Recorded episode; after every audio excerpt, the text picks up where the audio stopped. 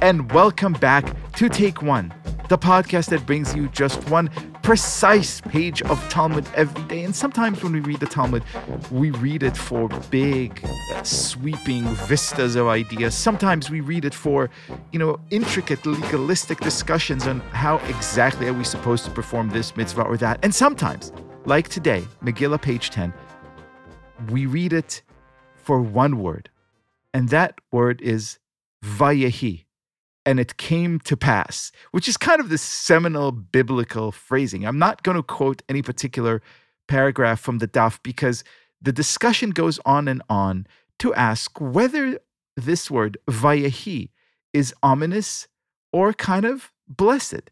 Some rabbis give examples of and it came to pass only appearing before moments of great catastrophe, and then others, of course, counter with examples of vayehi and it came to pass there to foreshadow wonderful, beautiful, miraculous events.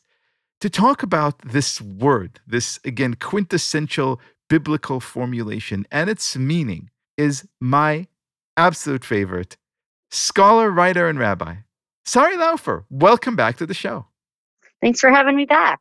What is the deal with this strange little word?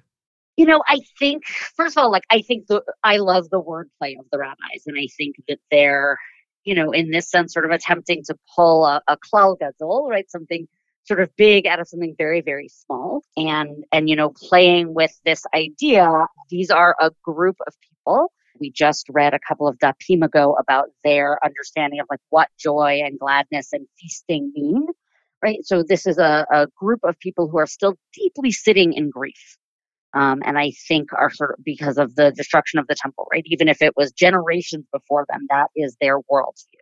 And so I think in some ways they are looking for, I don't know if it's reasons, but looking for reference to their grief, like to the space in which they sit.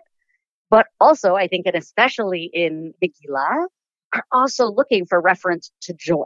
And I think there's something so powerful. And what I think I would argue is like, of course, Vayechi refers to grief and joy in the same moment, right? Because, or in the same word, because like that's how we live as humans. We have to hold grief and joy, often in the very same moment, but certainly in the same life.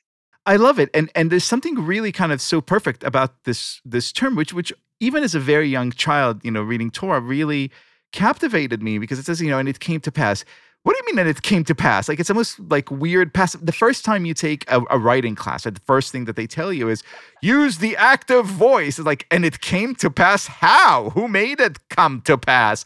But you're absolutely right. It it, it is sort of an indication of, well, man, that's life. Some some some sorrow, some joy.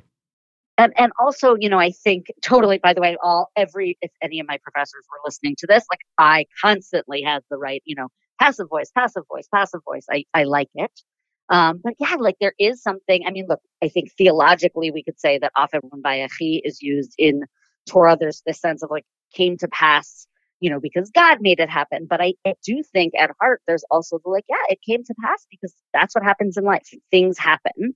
And I also just want to say that I think part of their debate might also be, you know, there's something about that and it came to pass that that is a moment of great possibility, right? Like something happened and there are different directions it could go. And sometimes that possibility is going to be grief and sadness.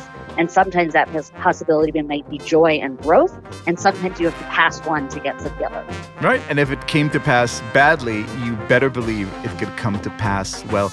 Rabbi Sari Laufer, thank you so much for being our guest. Thank you.